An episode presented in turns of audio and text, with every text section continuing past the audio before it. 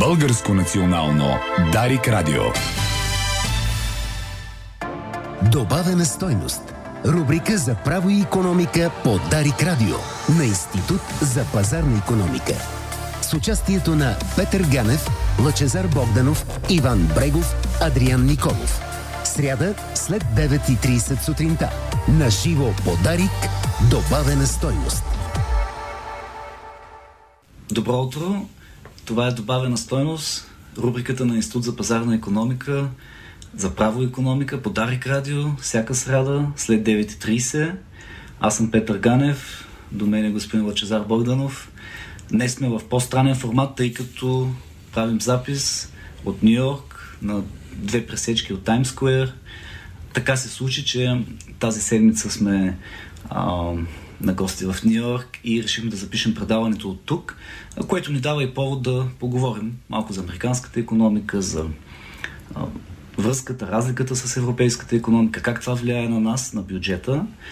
И започвам с това с културната част, че вчера бяхме на мюзикъл Александър Хамилтън, посветен на една от най-големите фигури в американската економика и първия финансов министр на, на Америка който всъщност през 1790 година в тази си роля структурира, дава основите на американския дълг в някаква степен на централното банкиране в Америка.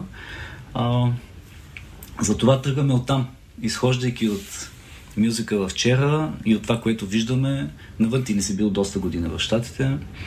А, какъв е твой поглед към американската економика, тръгвайки от това, което видяхме вчера?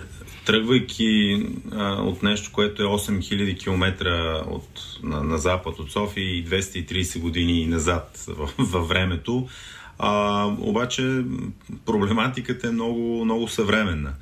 А, ако се върнем към а, мюзикъла с нощи, а, много, важна, много важна черта беше а, прокарването на съответното законодателство, което да позволи федерализирането на, на държавния дълг а, и а, сходни на сегашните и на тези, които вероятно в следващите дни и седмици предстоят в България, а, опити на съответно изпълнителната власт да се договаря с а, законодателната, защото всичките тези неща трябва да получат одобрение в парламента, в случая в Конгреса.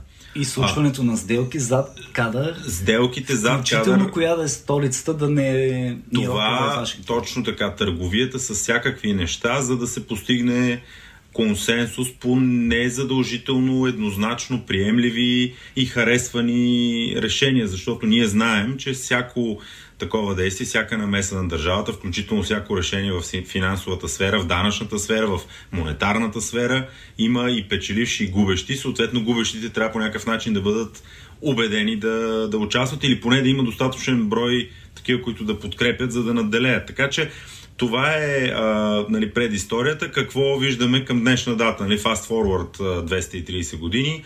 А, виждаме в Съединените щати инфлация а, която дори метриката да показва около 4% на годишна база. Това е все още доста висока инфлация.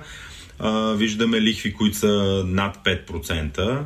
А, впрочем, Федералния резерв дига лихвите и Европейската централна банка горе-долу по едно и също време, малко по-рано в Съединените щати, но, но в крайна сметка ги повишиха тук с 0,75% пункта повече а, и за сега изглежда, че са спряли до тук. Какво означава това обаче? Економиката на Съединените щати продължава да бумти, да кипи, рекордно ниска безработица под 4%, а, добавяне на работни места. Впрочем, само за 12 месеца американската економика е създала допълнително 2 милиона работни места. Това означава повече хора, които работят, високи доходи, потребление, оттам инфлацията се поддържа, услугите поскъпват, а, растежа, впрочем, в Америка е много, много висок. По Миналата седмица всъщност това започнахме да. рубриката, че в Европа растежа е изчезнал. А, изглежда, че Европейската централна банка в някаква степен следва движенията на ФЕД. Тоест, първо започна тук дигането на лихвите, последва това, което се случи, което направи ЕЦБ на 10 поредни стъпки. А, но пък има една разлика, че инфлацията в Европа беше малко друг тип. Тя беше провокирана от а, предлагането, т.е. от войната, от прекъсването на вриги на доставки, от високите енергийни цени. Голяма част от европейската инфлация беше в енергията и в храните, което го нямаше в... А, тук просто беше по-различно в щатите. Въпросът е дали в някаква степен и не бърка европейската политика генерално монетарна, следвайки с някаква степен сляпо дори движенията на ФЕД, при положение, че инфлацията е различна. Ами, ето това е интересният парадокс. В еврозоната безработицата е 6,5%, което е доста ниско за Европа, нали, съдейки по тежките положения, които ги имаше в еврозоната и в Испания, в Италия, нали, южняците, както ги наричаме, до голяма степен и Франция. Имаме по-висока безработица. Растежа на практика изчезна и въпреки всичко имаме, има по-висока инфлация, което означава, че не можеш просто да дигаш лихвите, да ограничиш кредита и, и да постигнеш същите резултат, ако другите условия са различни.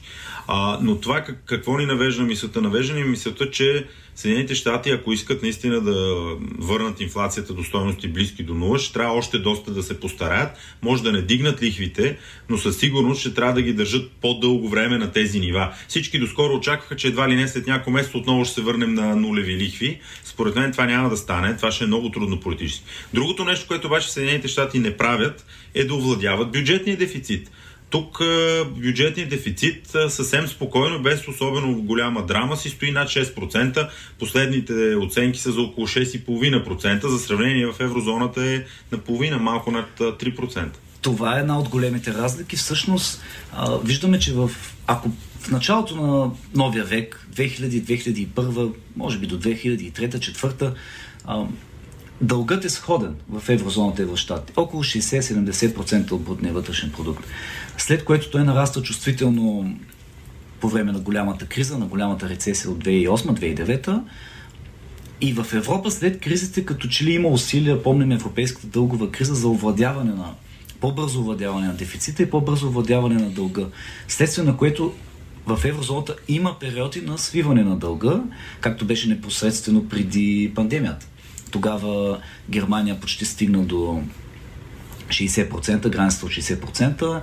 Гърция имаше няколко поредни години на първичен излишък, т.е. преди да се платят лихвите бяха на излишък, което при тях не се беше случвало може би от 30 години. А, а това тук в Штатите не се наблюдава. Тук това, което виждаме е, че дълга или се задържа, или се увеличава и ако в момента в еврозоната нивата на дълг средно са около 90%, а, в Америка са 120% от и нагоре, и нагоре. Тоест, това е сходно с южните страни и южните примери, които даваме за економики, които имат проблеми. Тоест, от една страна по-висок растеж ам, и добро представяне от гледна точка на безработицата, но много по-висок дефицит ам, и чувствително по-висок дълг. А, ти гледайки тези две економики, можеш ли да кажеш коя повече ти харесва от гледна точка на устойчивост, на на просперитет, дългосрочен потенциал? А, това, което се вижда е със сигурност, че в американската економика има много повече динамизъм а, и много повече неща се случват с големи крачки напред. А, и парадоксално на това, което може би в България много често се коментира и се използват някакви, така, да ги кажем, клишета, а, за такива сравнения. Всъщност е, економиката, европейски, най- нали, основно говорим за еврозоната и големите економики в еврозоната, е всъщност доста по-дисциплинирана и, и предпазлива. А, много по-малко дълг се взима и корпоративен, и държавен, много по-малки дефицити се правят. Тоест, ние се в Европа си говорим прино за разпуснатите Италия и Франция, да речем, но те имат по-малък дефицит от, от Съединените щати. А, но също време Съединените щати и финансовия сектор е, разширява изключително бързо и с огромни мащаби, когато има така бум на борсата нали, някои го наричат дори бал, балонизация нали, финансова.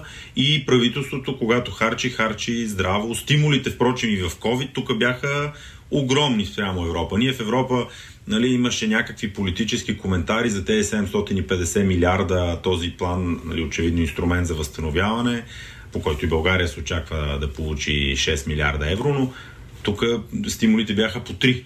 Нали? Така че... Вчера, между другото, мюзикъл завърши точно с това, то има трагичен край, но а, че въпреки всички критики и неприемане в началото на идеите на Хамилтън да, да се структурира така дълга а, и да започне да се поема кредит в много по-голяма степен от а, американското общество като цяло, а, тези му действия и това, което следва в следващите десетилетия, позволява а, може би това, което виждаме като начин на живота в известна степен да се случи.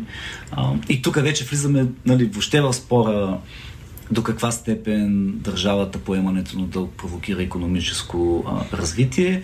И това може би да не е пък и отправната точка този разговор да завърши с поглед и към България. Беше внесен бюджета, представен, с а, дефицит около 3%, но все пак, когато вече номиналите са различни, става дума за 6 милиарда лева, над 6 милиарда лева, което означава, че разговора за дълга ще стане много различен. Наскоро взехме 4,5 милиарда лева дълг, колкото и дефицита за тази година, но следващата година размерите ще бъдат по-големи, по-скъпо ще бъде, лихвите са по-високи.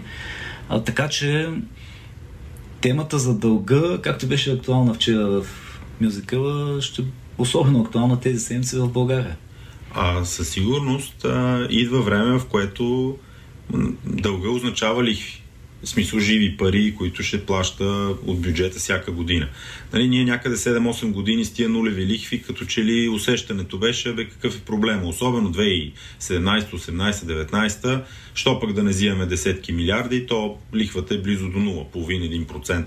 А сега няма да е така. А, така че това е едното нещо. Другото нещо, което е важно за нашия бюджет. Имаме миналата и тази година наистина едно бюджетиране в много високо инфлационна среда, което от една страна нали, улеснява работата на финансови министр, обаче от друга страна дава много голям, как да кажем, много голям рисков профил на бюджет.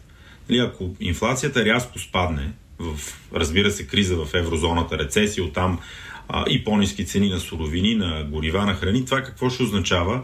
Това може да означава много голяма разлика в инфлацията и огромни проблеми с приходната част. Едно е да, да облагаш 220 милиарда брутен вътрешен продукт, друго е 210 или 205. А, от гледна точка на реалната покупателна сила за домакинствата, може би е горе-долу сходно, дали инфлацията е 2 или 4% при, или 5%, при положение, че доходите съответно са се дигнали с по, по-нисък или по-висок темп. От гледна точка на публичните разходи и приходи е огромна разликата.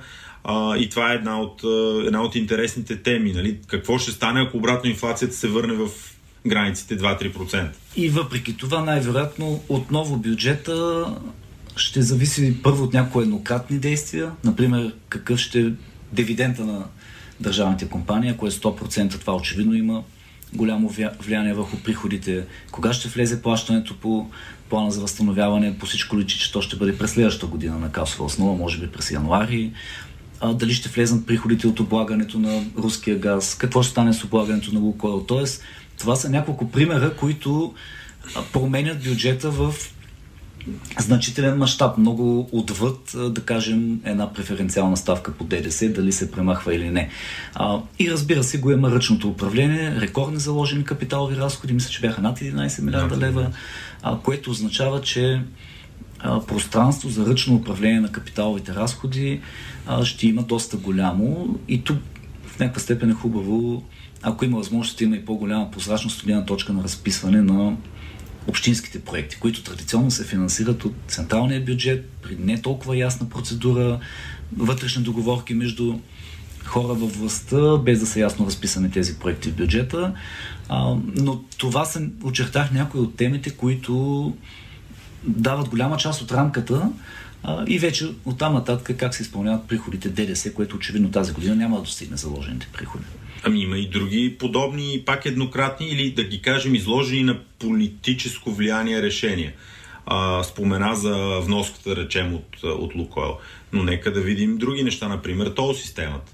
Там е всяка година на няколко месеца заплахи, протести, пазарлък, ще се въведе ли, няма ли да се веде, ще се дигне ли а, таксата на километър, няма ли да се дигне. Отново огромни, нали, за стотици милиони говорим ефект. Това, е, това са все, все неща, които не, не трябва да се подценяват.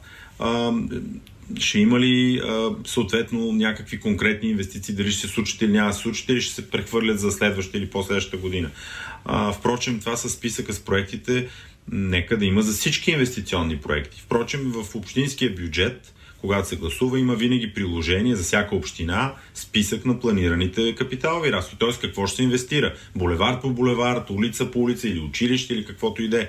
Ново училище, нова детска градина. Защо на, на държавно ниво да няма такъв списък и на финансираните от държавата проекти? Лотове от а, магистрали, мостове, тунели и подобни неща. Разбира се, може да е с някакъв, някакъв прак над определена сума, за да няма някакви малки неща. Например, някое министерство си купило примерно 5 принтера или нещо подобно, но, но това е добра практика, защо да не се приложи? Очакваш ли да има голям политически а, спор, неразбирателство около бюджета. Т.е. то е ясно, че ще има неразбирателство и всеки политически играч се опита да извлече максимума.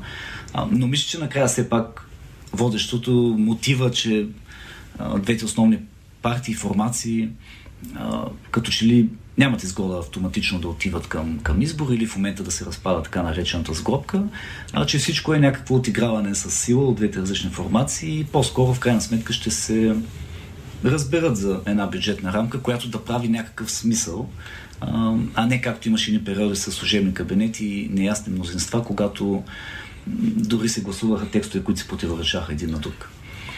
Ами, вероятно ще стигнат до някакво съгласие, но няма Нали, ако трябва да сме да правим прогноза, най-вероятно няма да е точно същото, каквото в момента е качено на интернет страницата на Министерството на финансите. Поне някои от приоритетите, които са заложени или промените, ще бъдат пипнати в договорка с, вероятно, с ГЕРБ СДС. Интересното е, че този път спора е в приходите. Предни години и този пример, който аз дадах, беше с колко да дигнем пенсиите. Сега като че ли това не е някакъв спор, се дигне с швейцарско правило, а спор е има ли нови данъци, местни данъци, нови такива, свързани с, да кажем, руския газ. Тоест, в случая по-големия спор е в приходната част, като че ли. Ами той в пенсиите, една от драмите беше, че в един момент почнаха да се надпреварват, защото всеки искаше да си присвои добрата грижа за пенсионерите или там детски, майчинство и каквото и да е. Ако, ако обаче партиите осъзнаят, че така не могат да станат а, популярни и привлекателни, като просто, а, просто обещават повече пенсии, защото всички ще го направят, и това, ако укрути малко този популизъм, върне се към швейцарското право едно предвидимо нарастване на индексиране на пенсиите, и нали, тогава нещата отиват в друга посока, т.е. към конкретни мерки в приходите и в данъците, които наистина са някакъв израз на политика. Тоест, облагаме ли по-тежко едни или други сектори? Въвеждаме ли някаква преференция или няма въвеждаме и така нататък. Дигам, въвеждаме ли нови данъци, не въвеждаме ли? Тоест, това е нормална политическа така, сблъсък и битка и там нека, нека да, да, да стане поне публично, нали, да не е в а, вътрешните, там, задните стаи на тъмно, да, да имат нали, някакво договаряне. По-добре да виждаме този спор и този дебат. Той е полезен, в крайна сметка. Добре, мисля, че вървим към финал за днес. Отново, всяка среда в 9.30 слушайте добавена стоеност по Дарик Радио. Ще имаме много поводи следващата седмица да си говорим за бюджет, също и за региони тъй като ще представяме новите регионални профили, но темата бюджет със сигурност поне до средата на декември ще бъде актуална. А, започнахме с Александър Хамилтън, предавайки почти на живо, на запис а, на две-три преки от Times Square. А, но това, което видяхме вчера е в мюзикъл, по някакъв начин, тъй като структурираш нова държава и мислиш как да финансираш и бюджета, и дълга, а, и по някакъв начин на бял лист Имало е нали, а, дискусии какво да се облага. В един момент дори облагането на уискито е било един от основните имало екциз върху уискито приходоисточници в това време, за да се финансира плащане по дълга.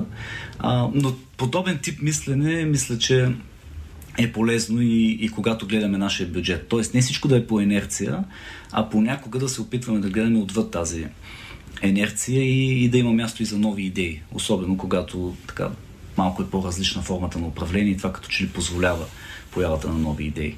Благодаря ви. А, бяхме на запис от Нью Йорк. Сега се връщаме към студиото на Дарик в а, София. Ще се видим след седмица. Дарик.